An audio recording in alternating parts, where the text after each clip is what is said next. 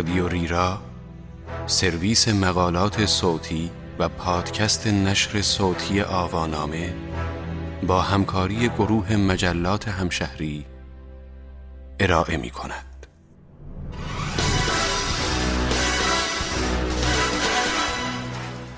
ناموفق در جذب مخاطب این عنوان یادداشتی است به قلم حمید رضا حاجی حسینی که در شماره 121 مجله سینمایی همشهری 24 در شهریور 99 منتشر شده است.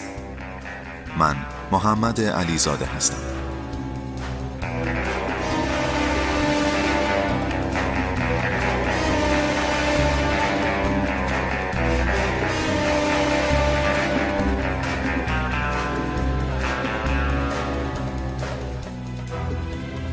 تریلرهای جاسوسی دهه چهل جیمز باند مأمور مخفی خیالی سازمان MI6 است که در سازمان با کد 207 نامگذاری شده.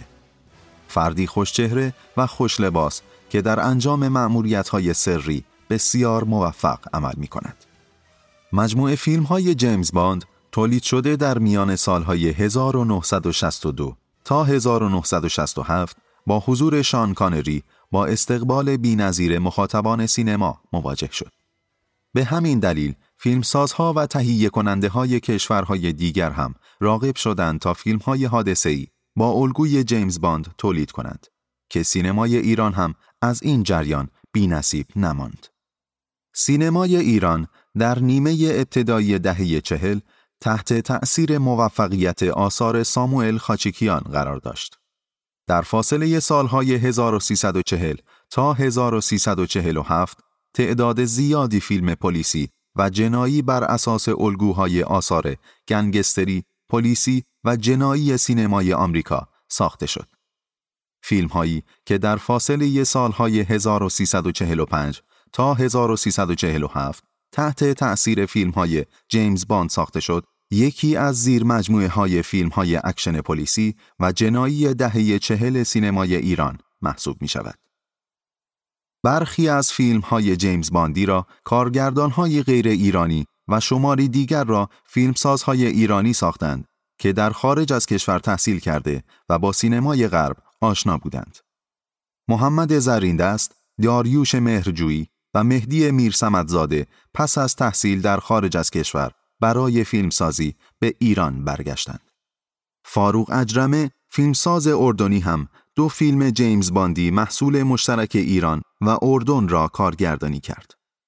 فیلم های جیمز باندی سینمای دهه چهل را می‌توان به سه گروه تقسیم کرد.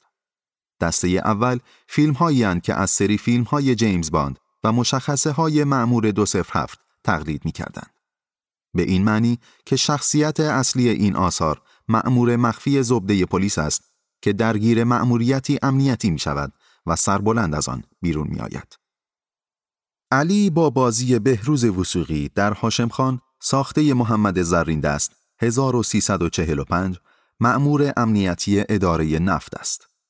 یک گروه خارجی قصد دارد میکروفیلم های طرح بهره برداری از چاهای جدید نفت را از طریق هاشم خان با بازی ناصر ملک مطیعی به خارج از کشور منتقل کند.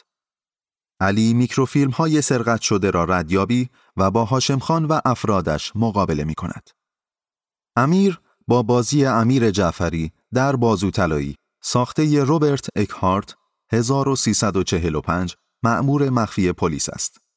دکتر چانگلو دانشمند چینی تأسیسات مخرب و شیطانی را پدید آورده است و سازمان مخفی اطلاعاتی امیر را که به بازو طلایی شهرت دارد مسئول پیگیری این پرونده می کند. پرویز با بازی عبدالله بوتیمار در معمور 114 ساخته اسماعیل پورسعید 1345 معمور مخفی پلیس است که در جستجوی جواهرات سرقتی با باندی تبهکار درگیر می شود. صرف نود معمور مخفی پلیس ایران با بازی فردین در مردی از تهران ساخته فاروق اجرمه 1345 به بیروت سفر می کند تا گروه تبهکار بین المللی را از بین ببرد. خلاصه داستان این چهار فیلم آشکارا بیانگر الگوبرداری مستقیم از سری فیلم های جیمز باند است.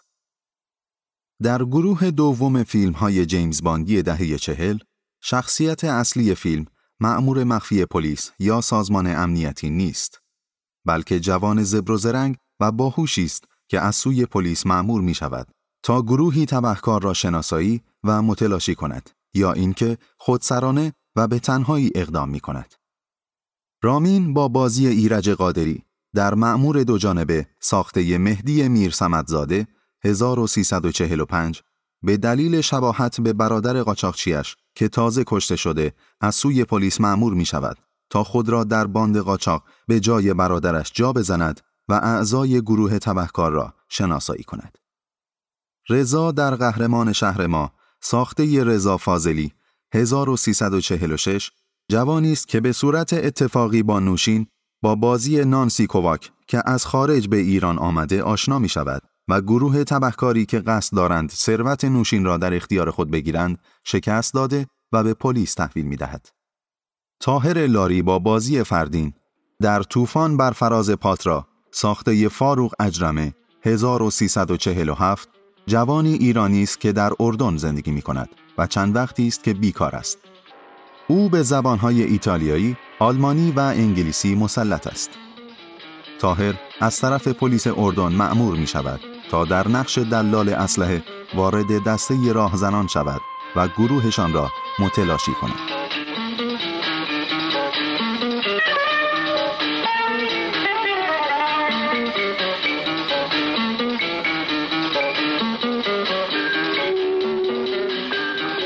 گروه سوم فیلم های جیمز باندی آثار اکشن و کمدی است که با این گونه از فیلم ها شوخی می کند و حتی گاهی آنها را مورد هجو قرار می دهد.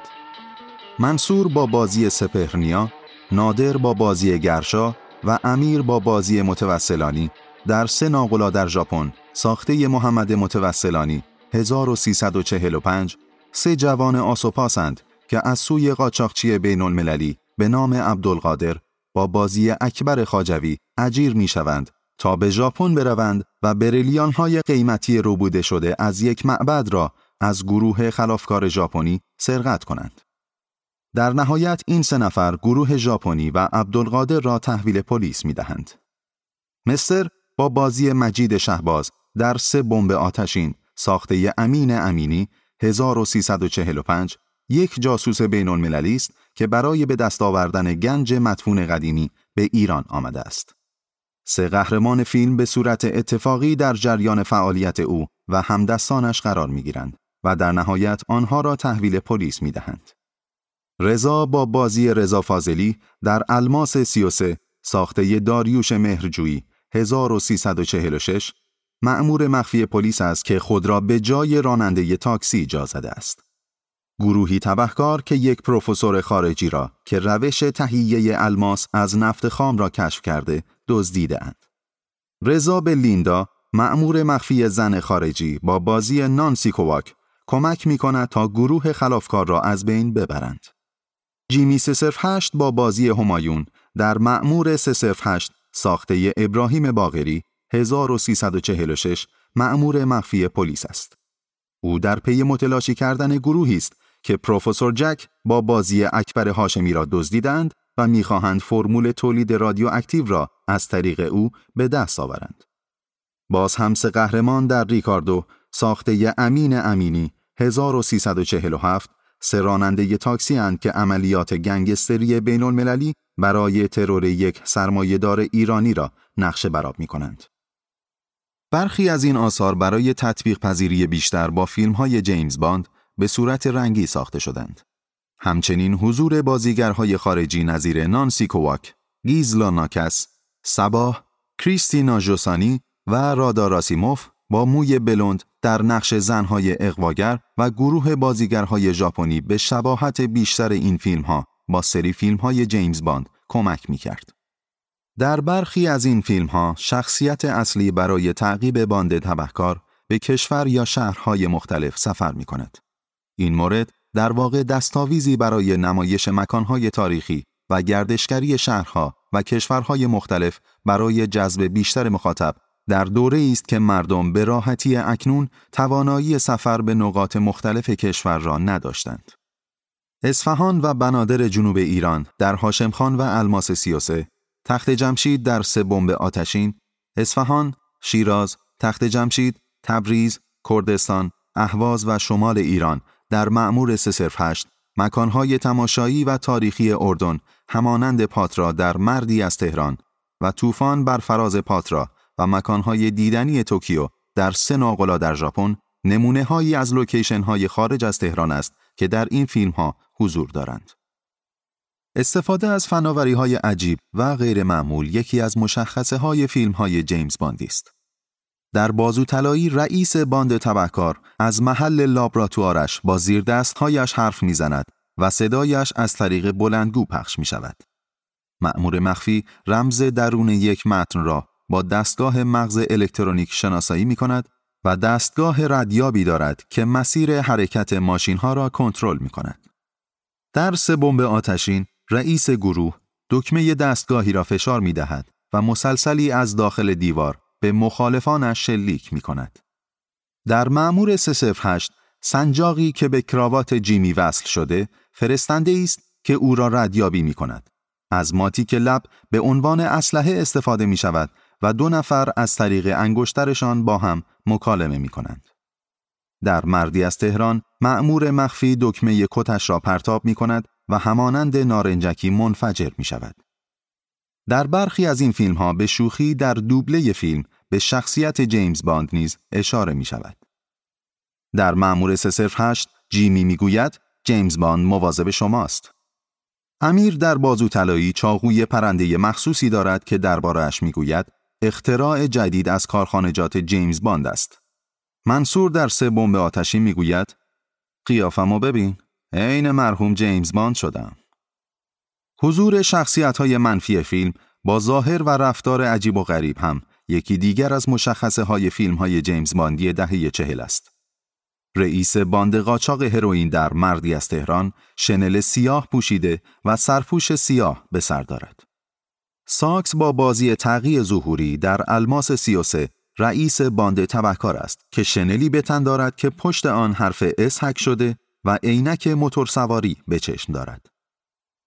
تماشاگران از فیلم های جیمز باندی ایرانی استقبال نکردند. به این دلیل که نمونه با کیفیت تر آمریکایی و انگلیسی آن در ایران اکران می‌شد. همچنین قصه فیلم ها به قول تماشاگران آن دوره چاخان و غیر قابل باور بودند. در فاصله سالهای 1344 تا 1347 آثار جیمز باندی و پلیسی زیر سایه فیلم های متأثر از گنج قارون ساخته سیامک یاسمی 1344 قرار گرفته بودند. از سال 1348 تا مقطع انقلاب با موفقیت قیصر ساخته مسعود کیمیایی 1348 و رواج فیلم های جاهلی و خیابانی، فیلم های پلیسی، جنایی و جیمز باندی اندکی تولید شدند. تقلید کورکورانه از فیلم های هالیوودی بدون ایجاد تغییرات برای تطبیق پذیری با فرهنگ جامعه ایرانی به تجربه ای شکست خورده در تولید فیلم های اکشن تبدیل شد. این مورد در حالی بود که سرمایه گذاری هنگفتی روی فیلم هایی نظیر هاشم خان و الماس سی و سه انجام شده بود. الماس سیاسه با هزینه ای در حدود دو میلیون تومان یکی از نمونه های معروف و مهم شکست در گیشه در سالهای قبل از انقلاب است. رضا فاضلی در همان سال با ساخت قهرمان شهر ما و استفاده از بازیگرهای زن خارجی الماس سیاسه با هزینه در حدود یک دهم آن فیلم توانست به فروشی برابر با فیلم داریوش مهرجویی دست پیدا کند. محمد زرین دست هاشم خان را با دوبله انگلیسی و اسامی خارجی مستعار بازیگرها و عوامل فیلم در تیتراژ با نام ملاقات در اصفهان برای اکران بین المللی آماده کرد.